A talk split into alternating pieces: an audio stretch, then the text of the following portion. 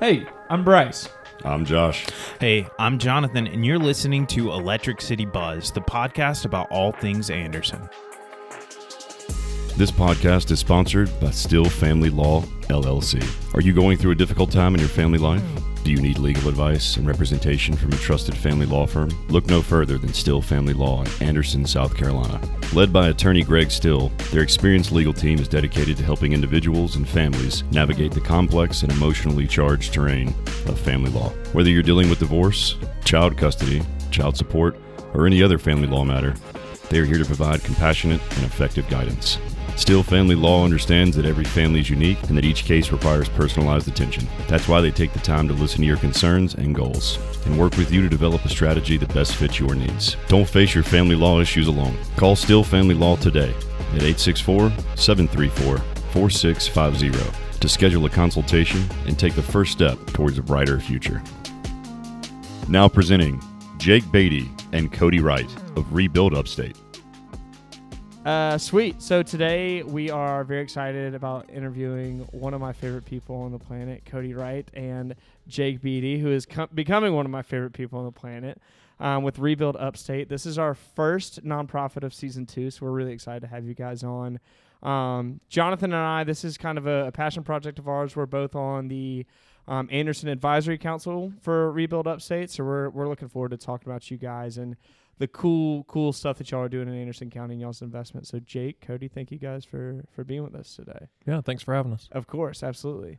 Um, so kind of how we like to start is let's just learn about um, you guys and let's learn about you know how we got to rebuild, how we got to Anderson, um, and just kind of go from there. So Jake, I'll start with you. Are you born and raised in Anderson? Uh, not born and raised in Anderson. I have lived here for 26 years. Um, I born and raised in Seneca, South Carolina. I came to Anderson College in the late 1900s, as I like to say.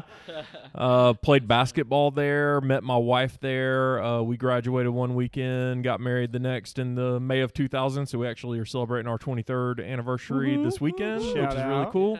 Um, but when I was in college, I was a part of a Bible study, which is what got New Spring Church kicked off. Um, taught school for a year and then came on staff with New Spring as the first student pastor.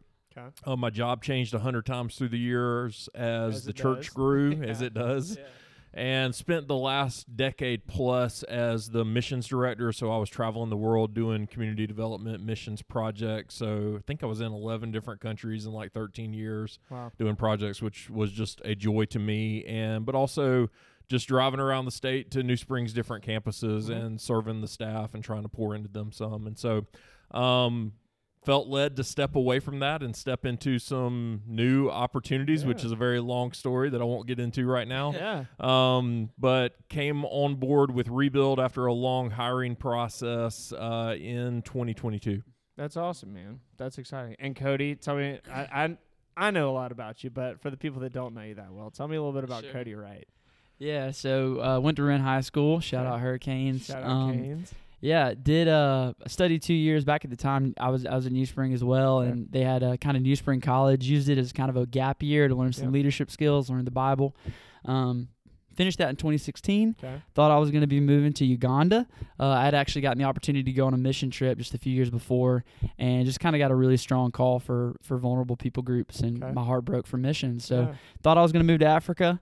Um, discovered a little place called the Lot Project. Right on. Shout An out to Lot. We amazing love the Lot. organization. Yeah. So at 19 years old, started working for the Lot Project. Fell in love with uh, with missions, just getting to serve low income neighbors uh, through basic needs like food and clothes.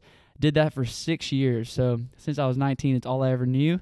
Uh, back in April, my time at the lot came to an end. Spent a random summer working in a diesel engine shop, figuring out what was next. Um, it was really, really good. Yeah. Um, and then in September, I got a call from Jake, and he said, "Hey, man, I want to tell you about the organization I'm with now. Mm-hmm. Um, we're gaining a lot of traction. Yeah. We're excited to bring it to Anderson, and um, it was everything I could have dreamed yeah. of. Now, how did you guys So- meet?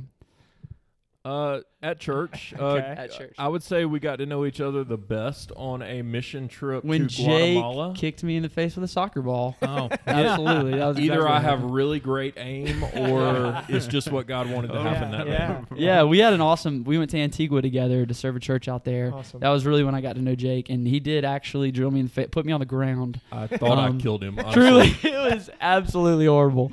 Um, so we were we were He didn't connected through remember that. much about that Yeah, trip though. So Yeah. So I he's don't remember the rest of it out. What happened afterwards? stumbling Truly. around. Well, that's awesome. That's awesome. So, and it's cool to see how the Lord has brought you guys together here for for the purpose um, that you have now. So, rebuild upstate. Um, emphasis on upstate. You guys have predominantly been in Greenville up until relatively recently. So, Jake, tell me about how that process kind of came to be. Where I mean, you said the Lord was kind of put some things in your heart where we want to change from from New Spring. Not that anything, uh, you know, was was was wrong or you know in in any sort of negative aspect, but you knew the Lord was calling you to something else.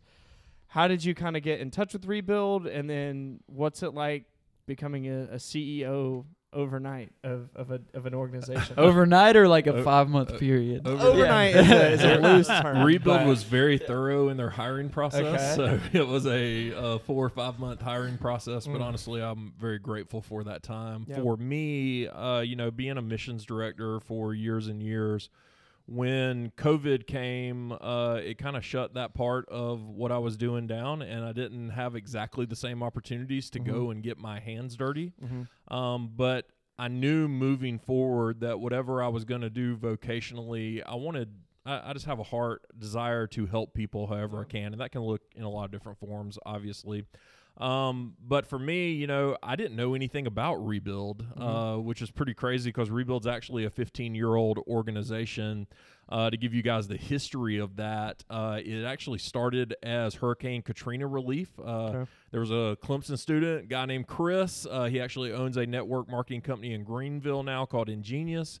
Uh, but Chris was a Clemson student at the time, and after Katrina hit New Orleans, uh, he just wanted to go down and help Yeah. and just fell in love with serving people and restoring homes. And so they were taking a bunch of trips down there. Um, I had a similar experience going down and doing uh, Katrina relief after the hurricane hit in 2006, if I'm remembering all my years right. Um, but they came back and one day got a random phone call that said, Hey, we got some materials, but we don't have volunteers. Would y'all be willing to help repair this roof actually in the Clemson area? And so it was kind of an eye opener of, man, what if we don't have to drive, you know, three, four states away, but this is something that we can do in our own backyard? How big is the need? And so from there, the organization grew very small, but rebuilds actually exploded in the last years. But for 15 years, you know, yes, been primarily serving in Greenville because that's where the organization grew. But actually, for 15 years, have been in Greenville, Anderson, Oconee, and Pickens. Excellent. Um, but especially this year, um, I'm an Anderson guy. I'm Yeah. very excited to get some more work going in Anderson. Those doors have opened. But for me, how I got involved with the organization is someone who used to work with me in my previous job. When they heard that I was stepping away from the church, they actually just called and said, Hey, I think you ought to consider this. We think you might be the guy. And I literally went to the website, uh, rebuildupstate.org, for anyone who wants to check that out while they're listening to this. plug. Shameless plug. Thank yeah, you. Plug it. Um, plug it. And I just fell in love with the vision. Yeah. Uh, I thought it was unique. I thought it was a very proactive approach to helping people, which I know we'll get into here Yeah. in a minute. And but then I read all the qualifications, and it's like uh, construction background, and I have built some walls in third world countries, Yeah. and me and YouTube fix lots of things around my house, Yeah. but that's the level of my construction background Yeah. and so kind of ignored it for a couple weeks and then uh, had another conversation with that friend and they said i really think you ought to consider it and so that's when the process really started and Yeah. yeah. That's awesome. So, um, yeah, I, I guess just diving right into it, we could kind of talk about how Cody's role is has you know come to be in Anderson and kind of what y'all's you know mission is here. But vision wise, like what what does what's y'all's objectives, and then what does y'all's day to day look like? I mean, if somebody wants to help out with rebuild, sell me on that. What does what is what is y'all's tangibles, and then what is y'all's large picture goal? Because it is a a housing focused um, uh, nonprofit, but it's not in the aspect of new builds. It's Sure. kind of a more, as Jake said, proactive. So what is that? What does what does rebuild do? Sure. Simply put, you know, we re- we repair the homes of low income neighbors. Mm-hmm. Um, as far as objective and large scope, I'll let Jake to speak to that in just a minute. But I can tell you about the day to day. Yeah. Um, so people people in our in our neighborhood apply for assistance. Um, Got to be a homeowner typically. Uh, we'll do some ADA compliant stuff, ramp ramp things, Mhm. people uh, to help people with mobility. Uh, we'll do that if they rent, but that's kind of a different process. So people apply for our assistance. They have to make under 80% of that area median income. So for Anderson County, that's $46,000. They make under 80% of that. Um, can't be on the sex offenders registry. That's kind of our other qualification. But beyond that, people can call. They can go on our website. They can apply for assistance. They get approved, um, and then kind of on the you know what do we need? How can you help? So what we're constantly doing is we're finding how to get those repairs done. So we need funding and we need friends. You know, Yeah. we need advocates. We need people that are gonna come out and volunteer with us. Uh, we also need people that are going to help us pay for the materials that, that need to get done. Yeah. Um, so we're constantly receiving applications from people that need help and then figuring out how can we go about meeting those needs. Yeah. Um, raising dollars for materials, raising dollars to pay the staff to do it, you know, to stock the trailers with the tools we need to do it. Also advocating for the community. So I'm constantly talking to churches, home groups, businesses, um, banks, schools, anyone you can think of that wants to come out is capable of supporting rebuild through volunteering. So constantly getting volunteer groups out together. Jonathan and Bryce, I know you guys have been out on a build. Mm-hmm. Loads of fun. Yeah. And for anyone who's hearing this right now, if you want to volunteer, there's an opportunity for that. If you want to donate, there's an easier opportunity for that. Yeah.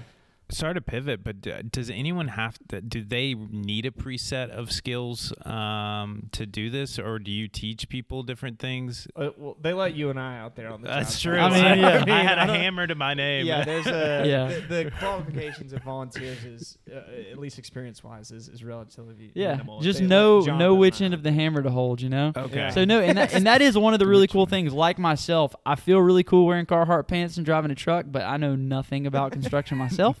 Um, thankfully, we have an amazing team. All of our volunteers, our site leaders, are, are trained. They're experienced. They know what they're doing. You can come out there with zero knowledge, um, and you can come out and you can build a ramp, or you can rip out an old shower and be part of putting in a new one Yeah. um, or or repairing a deck or repairing subfloor. It's actually really educational. I've been out last time we were out uh, with you guys. yeah. Yeah. We Yeah. installed windows, and by the end of it, I was like, "What windows do I need to Yeah. go change in my My own house. house?" No. So yeah, any anyone. It's awesome to hear you say that because I was telling Jonathan, I was like, you know, with Jonathan and I are on the advisory council for the for the Anderson County, um, you know, aspect of rebuild. We can talk about that here in a little bit, but not that this is about the volunteers whatsoever. It's all about helping our neighbors and our friends that, that are in need. But I was like, next time I think I'm gonna do a little research on what these projects are. You know, I learned how to change windows this time, but maybe I'll learn how to do flooring next Yeah. time, or like trim work, or you know, like roofing mm-hmm. stuff. So. Master I was class. like, yeah, I was like, yeah, I felt confident leaving there that I learned a new skill as well. So yeah, that was a super, super fulfilling day. And I think y'all have an awesome objective. Is I know a lot of times, and it sometimes we can't see the problem until it's it's present. But sure. with a lot of you know hot topic issues such as affordable housing nowadays, is that we're trying to put a band aid on a problem that's already existing. But I Mm-hmm. think what y'all are doing is awesome. Is saying, hey, let's let's stop it at you know let's stop the leak at at, Mhm. at the source. That's right. um, Let's let's keep people in their houses. We don't.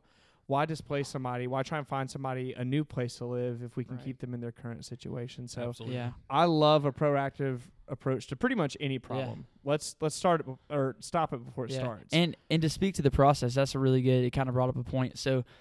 Like as someone gets approved and we know that we're going to be serving them, um, one of the things I love about our model is it all happens in house. We have four project managers.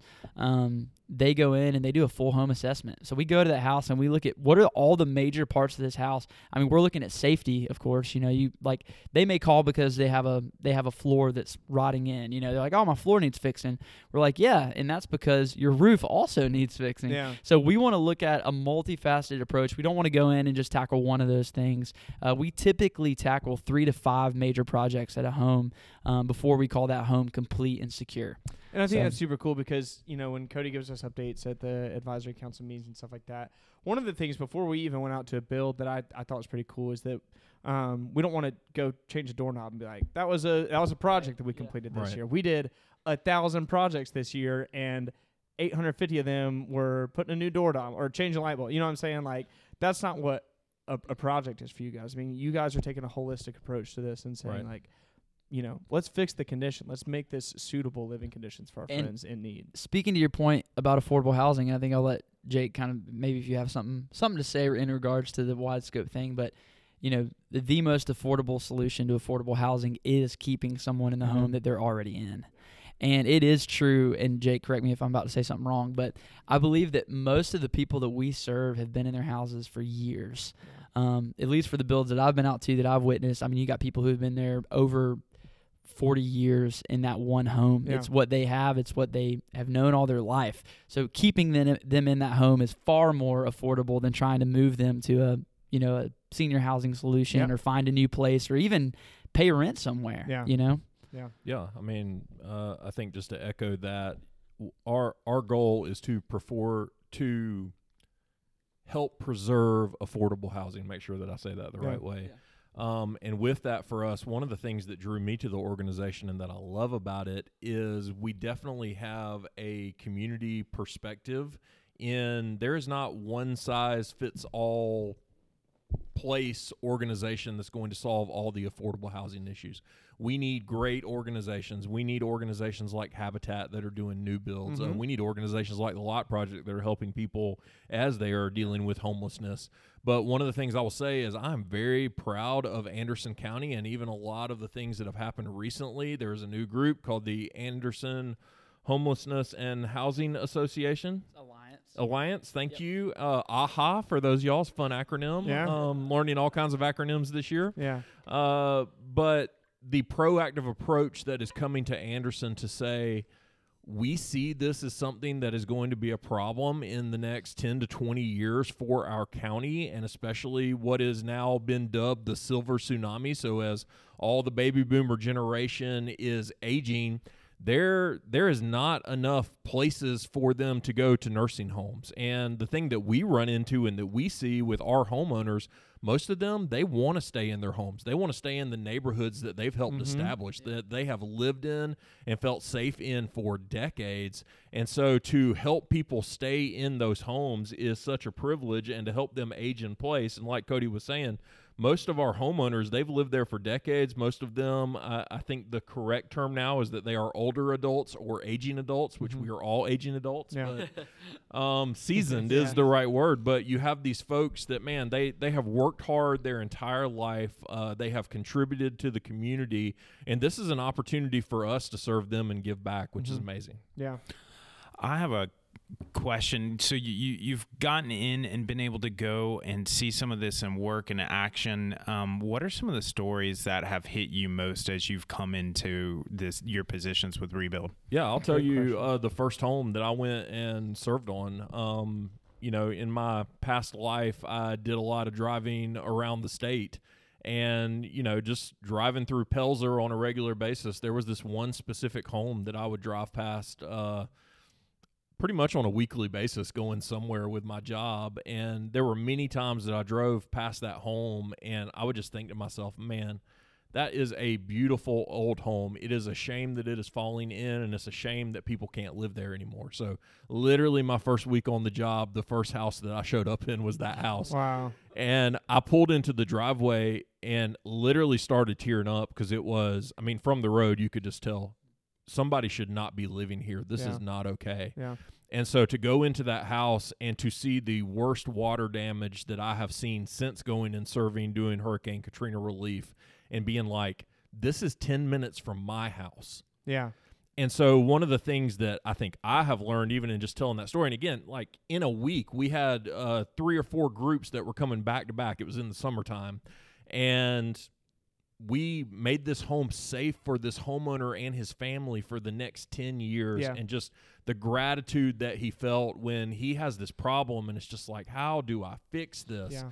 and so for us to be able to go step in, it was an eye opener for me because I would say for most of us, unless you live in specific neighborhoods in Anderson County, you might in your daily commute drive from your house to your work to the grocery store to the gym to your church back home you might never notice one home that has an affordable housing issue Yep. uh, that is in disrepair where it is unsafe for one of our neighbors to live in Yeah.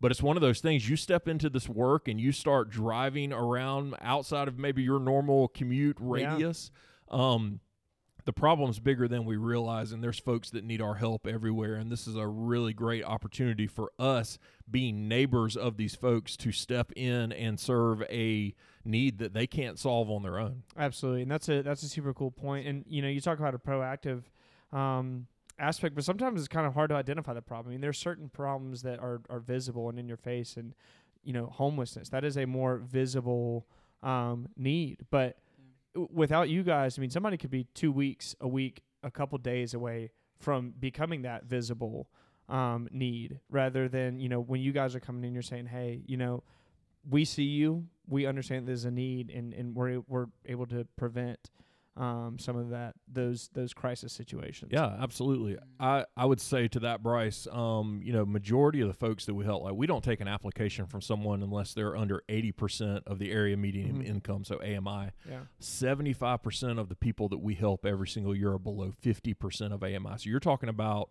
folks that are bringing in not just one person, but their household 25,000 or less a year. So you're talking about families, they're living on Social Security. Again, these are folks who've worked hard their whole lives. Uh, they're not trying to just take. Uh, these are people who have given to the community, Yep. but they're in a place now in life where the decision that they're making is not, man, am I going to uh, repair my home this month or am I going to go do something fun Yeah. on vacation? The decisions that a lot of the homeowners we're talking to are making are, am I going to buy groceries this week or my medicine?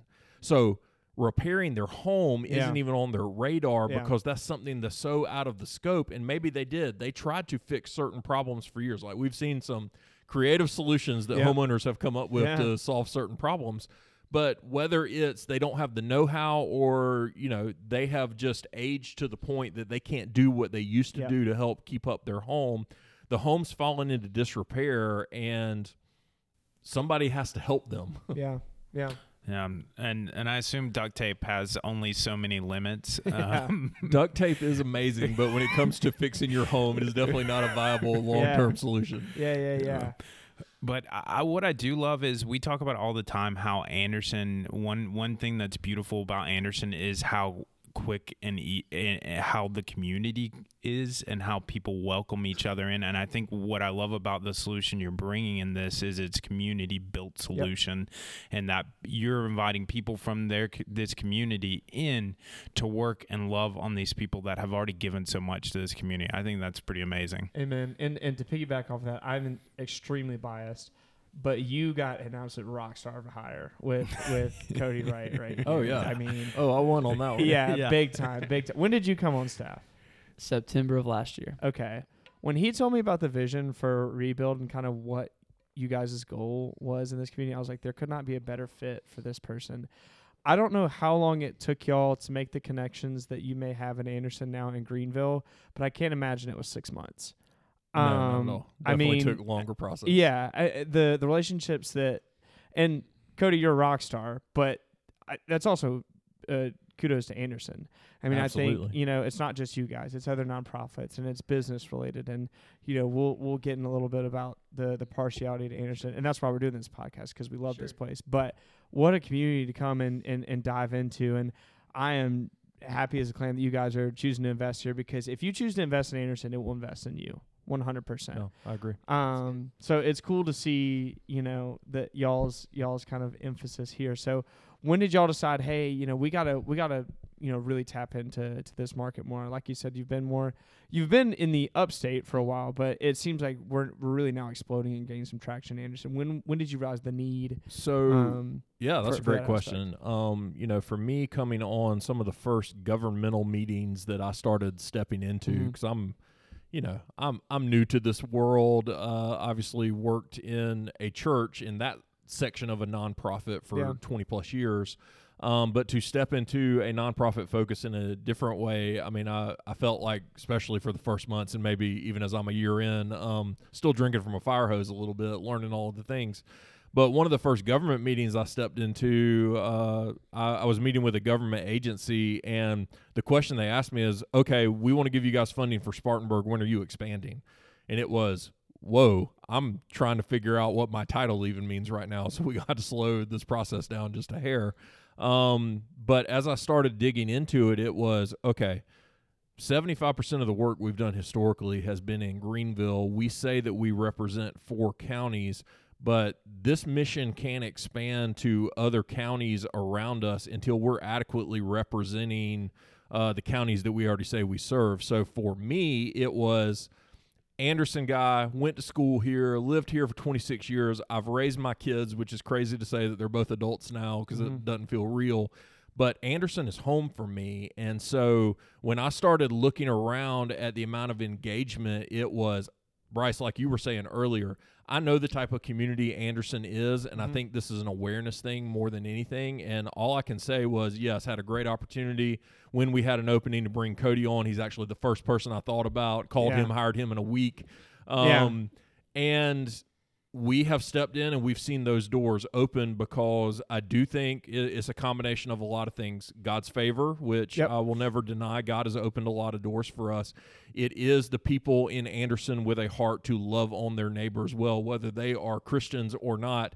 This community has a heart to love on the people that they live next to, and that is very evident. And so, for us to step in to have this opportunity to be in Anderson, it was hey let's go just make people aware of here's what we do here is the proactive p- approach that we have to keep people out of homelessness Mhm. and it has resonated with a lot of folks and we've had a lot of folks jump on board and decide to join in with us you guys Yeah. um, becoming a part of the advisory council and just helping advocate for us and Yeah. spread the message of what we're trying to do it's been a great thing to see the community come together on Yeah, and I just want to say, uh, part of like Jake said earlier, it's crazy to think that I forget often that for 15 years, Rebuild Upstate has been serving all four counties, Mhm. and I think part of what we were so blessed to have, because truly, I mean, Jake and I are technically our newest employees, along with Nate, I guess.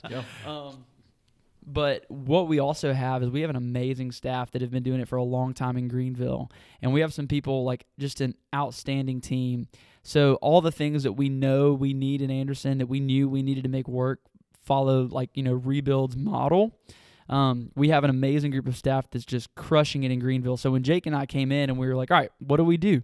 I feel like we were just so supported, just thinking about the whole team. And, you know, I'm like, how do you do a volunteer group in Anderson? Well, they've been doing it really well in Yeah. Greenville for so long. Um, so then it's just like, well, how do you translate that to Anderson Yep. language? Um, And Yeah. and I wanted to ask you, and I I I'm not trying to put you on the spot, and and um don't you know. You can be uh, vague or give me ballpark numbers here, but I always like hearing about some of the, the statistics of what y'all did. And I think Jonathan's got a question that'll kind of piggyback off of this. But um, tell me about you know what did y'all do in in 2022? Just kind of numbers. What you doesn't have to be the exact number, but what did y'all do across the upstate? What did y'all do across Anderson last year? If you remember any of those numbers off, off Yeah, the top of your head, so ballpark wise. Absolutely. I, I will speak to rebuild as a whole, and then Cody, I'll let you talk about Anderson well, I, County. I think what we can do also is if you just want to shamelessly plug our impact report and where people can find it. if you go to our website once again, rebuildupstate.org, you can see our impact report, which will have all of these That's numbers. rebuildupstate.org. Yes, it is. rebuildupstate.org. Slash Thank you. giving.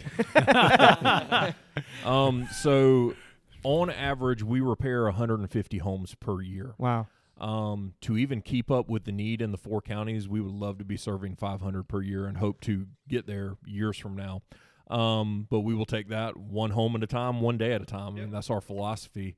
Uh, so with those homes, uh, we did 582 unique projects, so major projects on these homes.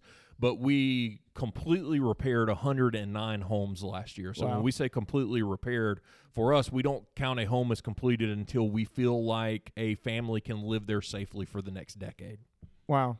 That's incredible. What were those numbers like in, in Anderson? I mean, I know it's a fraction of the, the total, but do you remember kind of what? yeah, I want to say we did 13 homes last Completely year. repaired, yeah. completely repaired last year in Anderson County. Yeah, Um, that's yeah, awesome. Which, and again, like kind of going back to what you said before, we got to remember, you know, the grand scheme of things. When I first came on, you know, I'm a go getter with way overzealous goals, and I'm like 13 homes, we got to do better.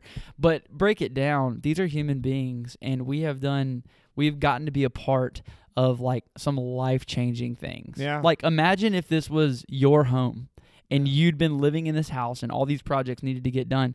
Like you know, for us, they're a home, they're a project. We do this. This is what we do. It's easy to to get lost in the numbers and the process, but I have to remember that this is a person or this is a family Mhm. whose home has completely been repaired and up to par, and that's a really big deal. yeah, And when we did that for 13 of our Anderson neighbors, that's a really big deal. yeah. And it's kind of like building a home from scratch in so in so many ways from what you're doing. I mean, it's it's so impressive. Um, what are some of Rebuild's biggest needs right now, and so that those numbers can increase Yeah, how can we get well? to that 500 number? I mean, really, Yeah. what are some tangibles that y'all? So some of the things we're already seeing, um, you know, Anderson County just gave us a contract to work and repair some homes with them, and we are very grateful to start implementing that very, very soon That's this year. awesome. Having similar conversations with the city, which is exciting. Mm-hmm. Um, we have a contract with ACOG, which is the Appalachian Council of Governments. Uh, for those of y'all that don't know government acronyms, basically what ACOG does is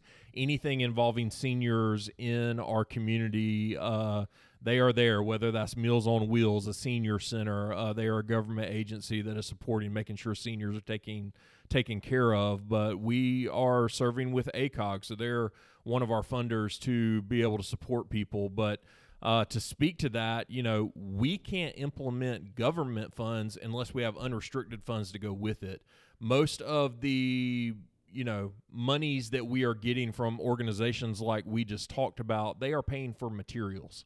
So I say that the way I would describe it to people is what the government wants to know, which makes complete sense, and I appreciate the accountability. How many pieces of lumber did we pay for, and were those implemented to serve people in the community using community development dollars, if they're coming Mhm. from the federal government or, you know, certain state funds, community funds, whatever that looks like? Uh, for us, there are also project costs. We we have trucks, we have fully stocked trailers with tools that we're showing up on site. Uh, we have staff members that are coming to do this work. We have to pay gas for those trucks. So there's all kind of project costs that go in with the materials costs. So if we do not also gain those philanthropic dollars, uh, we can't implement the other funding, the contract funds that we are getting. So our top need is for people to donate. Have you ever talked to a nonprofit leader and they tell you that their top need is not some unrestricted funding to be able to help them uh, serve the people and their mission? Um, you know, they should be saying that. Yeah. So I, I will I will shamelessly Yeah. say that. Uh, the other side, especially as we're launching into Anderson County, um, we know that we have a lot of opportunity with some of these partnerships that we are developing with uh, community members, government uh, agencies. We got some dollars to implement in this next year. Yep. Uh, so we need the unrestricted funds, but like Cody said, we also need friends. And what friends means is we need some folks who will come on site with us, not be intimidated by, I don't know how to do this. Like Cody said, you can point the hammer in the right direction. We can teach you how to repair something Yep. and help serve on a house. So, I mean, those are our two biggest needs right now. We need folks in Anderson who are passionate about helping their neighbors and want to get out. I promise you, it'll be a great volunteer experience. Mm-hmm. And you're going to go away probably learning a new skill, but Yeah. definitely leaving with the sense inside of yourself of, man, I gave my time, my energy, and I made a difference in my community today. Yeah. And there's something to be said. I mean, Jake, you know, Cody and I have gotten one on one time plenty of plenty of times to talk about this. And Jake, you know, you and I have gotten lunch, but there's something to be said about growth and responsible growth because you can't have one without the other. I mean, you can't have a bunch of volunteers saying, you know, we want to come help. Well, we don't have the the the funds right now to get the materials for these projects, or you know, You got it. conversely, then this is really the case, but we've got all this money laying around, you know, for materials or whatever it may be, but we don't have the friends that we need to come on site. So there is some responsible growth and learning how to partner with that. I would imagine would be, you know, somewhat of a of a challenge. Yeah, definitely. I, I tell people all the time because people ask me the same question you did often in my daily conversations, Mhm. like what what's the thing that rebuild needs the most? And Yeah. I'm like, like I can give you the you know handful of things that are very clearly the needs, but what I I mean, speaking to what you're saying about growing it responsibly, is I want people to understand if it's like a three legged stool.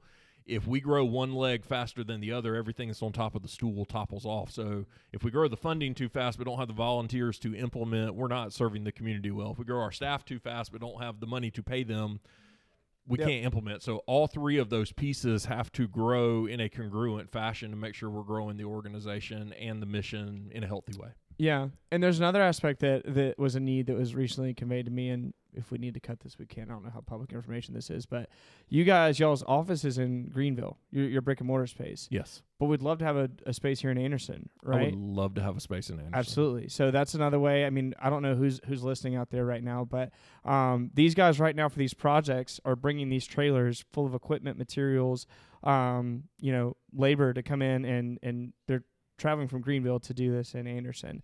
Um, and we do want to focus on the upstate, and Greenville's a great hub to to kind of go out and spider web from there. But if anybody has a space, um, what would that look like? Warehouse space? I mean, what what would you want ideally if you could have a space in Anderson to house to to staff people that could be here full time to house equipment? What would that space kind of look like? Yeah, we uh so bigger brains here in I guess we don't have to cut this if you're still going ac- absolutely lets us have some office space in Anderson. So uh, shout out to Chip Reeves Yep. and Bigger Brains. Uh, they've given us some office space we can implement really for the mission to grow. What we are currently lacking right now is warehouse space. Mhm. Um, you know, there's a lot of great organizations that they want to donate materials. I've had conversations with folks that are like, "Hey, I have this leftover materials after a job," and right now we just literally have no storage of where to put that. So if someone had warehouse space that they would be willing for us to utilize, I mean, ten thousand foot space, square foot space would change the game for us. Just imagine how much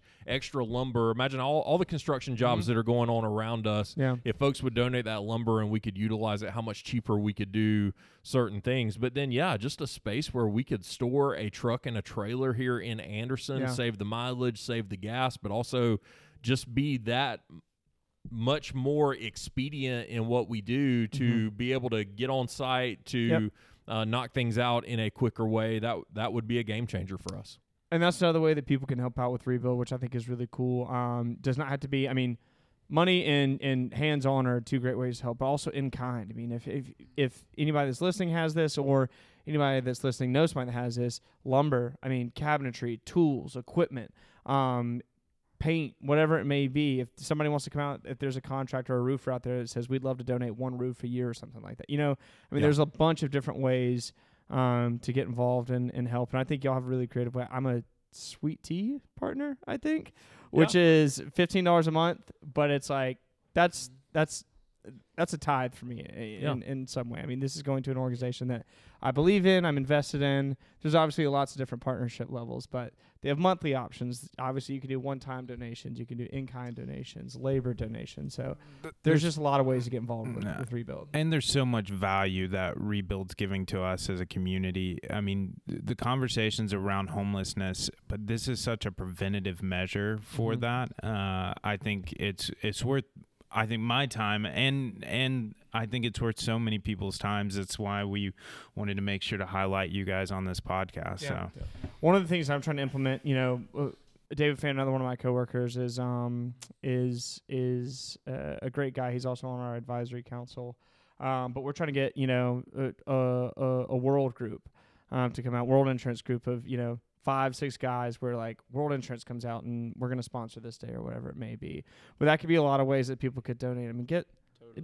I mean, guys is just who would come out from our office, but I mean, it'd be a great team building opportunity for you know a, a co-working o- organization or a great opportunity to come out and you know just volunteer with some friends. I mean, we had Jonathan out there, David Fant was there that day, Cody was there that day, and like just had a ball. I think Uh-huh. the the lady that was managing our project site was a little bit terrified of uh, us after Yeah. she saw us It for was a minute. Brooke. Yeah, It was Brooke. Oh yeah, Poor yeah, She yeah. wasn't terrified. Yeah. You can't. I was no, like no. ripping out, ripping out things, and I Yeah, I was. ripping out. yeah, there was something that snapped, and Brooke was like, "Hey, hey, hey we uh, we don't want." You She know, said that's strike alone. two. Yeah, The whole we house wanna be al- destroyed. yeah, and I appreciate my project managers being very big on safety. Oh Yeah. yeah, yeah, Oh, yeah. thank- yeah, yeah. thankfully she well, was. less of us. I mean, not that we were being unsafe, but just more like delicate. Where I would, wasn't aware that like we were reusing this part, so I just yanked it off and it snapped, and I was like, oh. We're, big dumpster outside, and then we can just toss that. And she's like, "Hey, we're gonna put those back on." And I was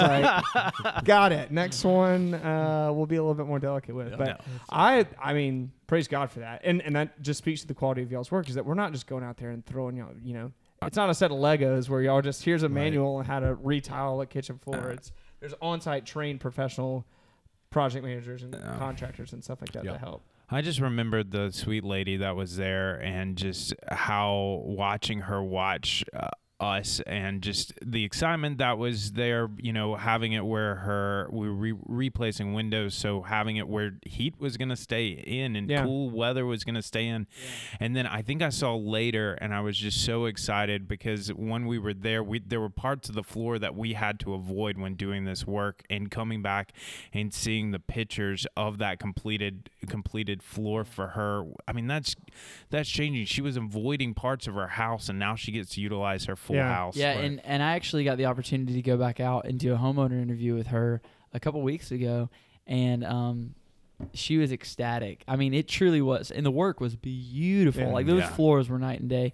But the other thing she mentioned was um, since we did the windows, her power bill has gone down significantly. Wow. She said that, and I was like, that is so cool to hear. That's what I was going to talk about. The compounding effect is this, where she was asking that day. She was like, you know, I'm getting new windows. Is this going to decrease my power bill? So not only is this somebody that wasn't able in a financial position to, you know, fix their windows at the time, but now, okay, not only are you getting new windows, but we're your house is going to be better insulated, which is going to cost you less money, you know, each month. Like you think about it as, oh, we're going in and doing this one thing, but it just snowballs so much to literally ha- be in that space with with with a homeowner who is is has so much pride in what they they own. and They should, um, and we take you know pride in, in, in the jobs that, that we get to do on, on site, but watching a literal transformation right in front. Of I mean, Right. you know, Yeah. it's such a cool experience to be Yep. part of, and it compounds. It snowballs uh, where it's like you said, it's not just new windows. It's not just new floor. Right. We're saving. You know, she's getting to save m- more money each month. and it's an asset she's going to be able to pass down to her family. Her son- market value is Yeah. increasing. Generational All wealth. Preserving Generational generational wealth. wealth is Yep. a big part of our mission. So Yes. when we're going into a home and we're doing the projects that we're doing, we we have three things that we're aiming at. How do we make this safe this home safer, healthier, more livable? Mm-hmm. Um, so if it's safe, I think that's pretty self-explanatory Yeah. to people. Uh, healthy. I mean, we we're doing a falls prevention study with the Coalition for Home Repair, which is a nationwide agency right now, to talk about the money that we're even saving the health care system, which is about nineteen dollars for every dollar we implement. That's keeping older folks from falling down to have accessibility into and outside of their house. A lot of factors go into that. But the more livable piece is what exactly you guys are talking about, where it's you have folks and their home has leaky windows. I mean, I remember walking into a door. This was a home in Anderson County. Uh, Cody, this was right after you came on. You and I worked on that roof all day and got very sunburnt. um, but to walk in and to see a home where literally the thing that's holding the air back from outside is a curtain over a giant hole in the door.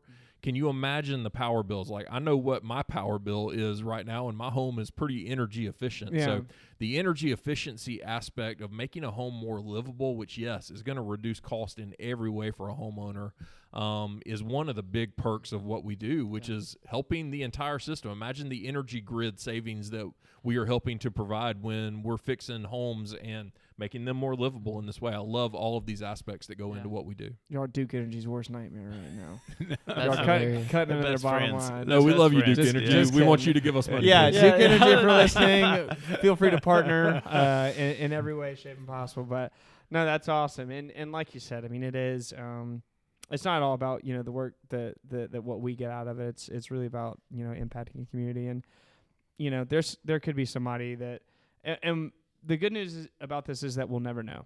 But I mean, there could be somebody where it's like, okay, this there's an infant living in this household with grandma or whatever Mhm. and like that infant could be in, in a um a homelessness situation and thankfully we'll never know if that had to happen or not because the work that you're getting to do Absolutely. there's a lot of um stats that that you guys will never see in a good way just because of like you know maybe this would have led to a situation but because of the work that we're doing will the will never even- th- this person will not have to be a statistic Yeah. because of the proactive work that you guys are doing. So Yeah. I've never seen a nonprofit handle uh, an issue the way that y'all are doing it. I may just be naive, but a lot of nonprofits are reactive, um, and to see a, a proactive approach is game changing. Um, so you guys are incredible. Thank you so much for what y'all do. Thank you. Um, do you have anything else for them, real quick, or? No, no, I didn't know if you wanted to ask them about what uh, their favorite, like why they call Anderson. Yeah, yeah, yeah, do you do yeah, what you do. yeah. We uh, kind of the the closing question that we like to to put a, a bow on these interviews. Thank you so much for y'all's time today.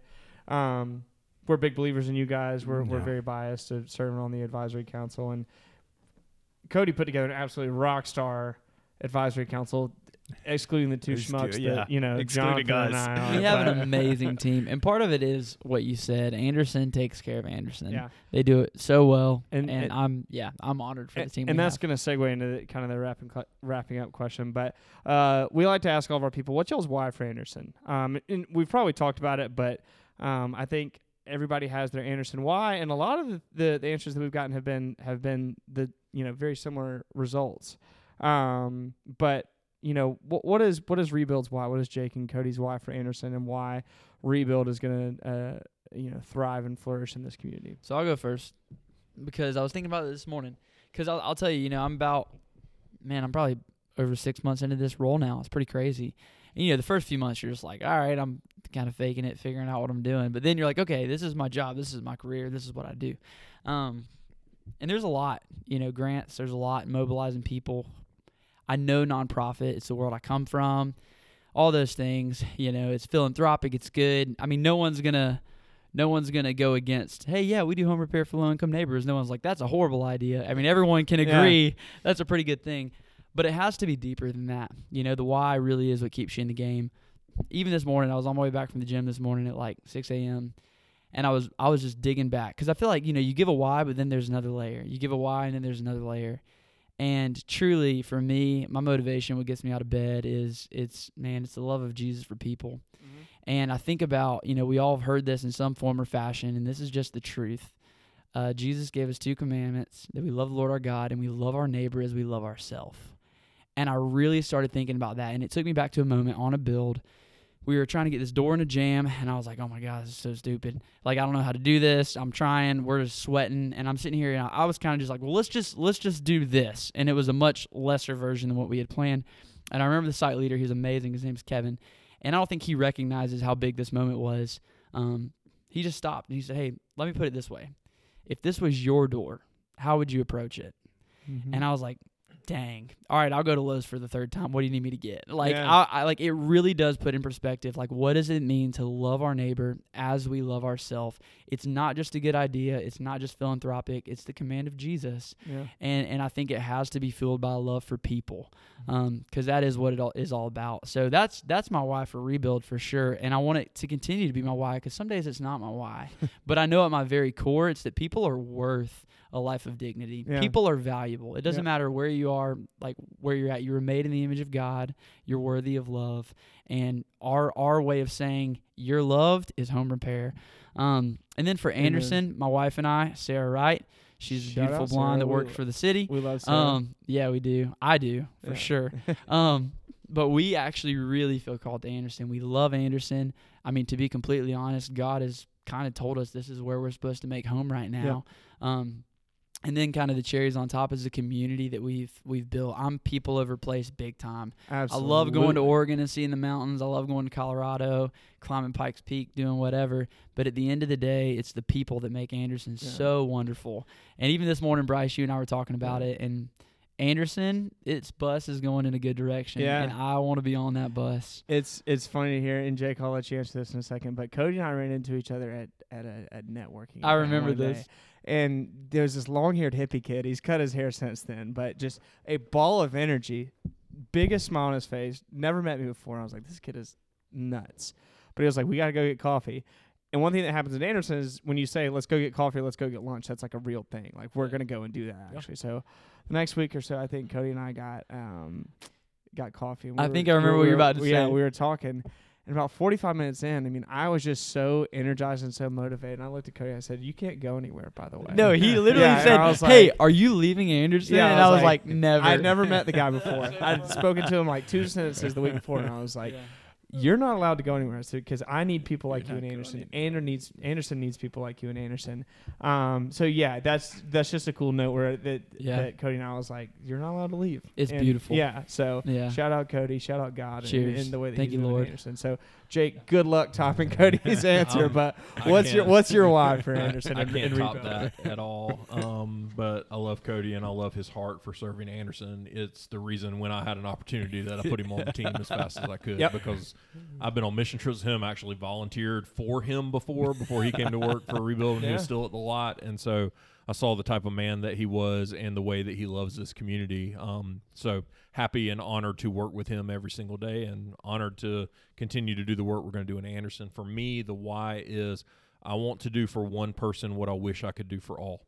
One of the things that Amen. breaks my heart is I do see the numbers every day. All the numbers going around with rebuild on a very regular basis. We get 40 new applications a month, 10 a week of people that every single one, if we had resources, so if we had the money and we had the volunteers, we would go help.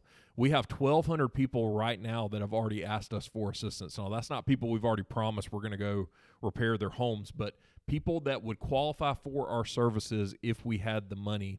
And when I see those numbers coming in and know that we are doing between 100 and 150 homes right now per year, it's God, what do we need to do to be able to serve one person at a time, one home at a time, one day at a time? And man, I feel like if we're doing that, we're going to make a difference every single day in the life of neighbors who they call Anderson County home just Mhm. like us. And Yep. so the the why personally, I'll say it like this: uh, my son turned 20 uh, this past week, which makes me feel real old. By the Mm. way, um, my daughter just turned 18 a month or so ago. Mhm. I've raised both of my kids in Anderson County. I've watched them grow up here. I've watched them fall in love with this place. Um, my wife and I love it here. This is home. We lived here our entire marriage. And for me, it's a legacy thing. Mhm. What kind of Anderson County am I passing on to my kids? They are already very plugged in. They're already serving Yeah. in the community. Um, they have a heart for this place, and th- this is their home. They've Yeah. both already told me, like, I don't want to go anywhere else. I want Yeah. to live here. I want to work here. Yeah. I want to serve here. So for me, it is as they are stepping into young adulthood, what type of community over the next five or 10 years are we providing for them to step into? Yeah. And what we don't need to do is wait until problems like affordable housing get to where we are having to be more reactive than proactive. And again, so proud of Anderson City, Anderson County, the community around us, because they really are taking a proactive approach right now to say, what can we do to step in now before this does become this crazy issue that Yeah. feels out of control? So the legacy piece for me, and I will just speak on Cody's behalf now that he has a daughter also. We want to pass this on to our kids, Yeah. this community, this county, the this healthy and amazing place that we all live and call home. Uh, let's make sure that it's great when we're gone. Yeah. Amen. Man, y'all got me ready to run through a brick wall right now. I'm fired up. Um, well, once again, what's the name of that website? Rebuildupstate.org. That's rebuildupstate.org. Seriously, go and give. yeah, slash slash giving. Um, go on there and and you know do a little digging of your own, do a little research. This is a company that Jonathan and I believe in, that Anderson believes in. No. Um, the the people that are there are absolutely incredible, and they're making a, a like like Jake said, a legacy impact. Um, go check them out on their website. Get in touch with Jake. Get in touch with Cody.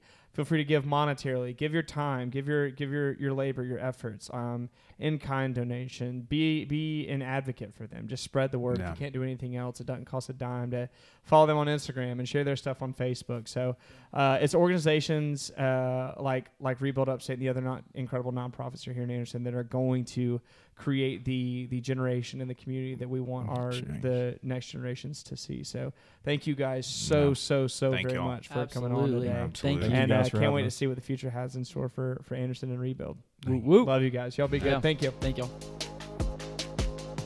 Thank you for listening.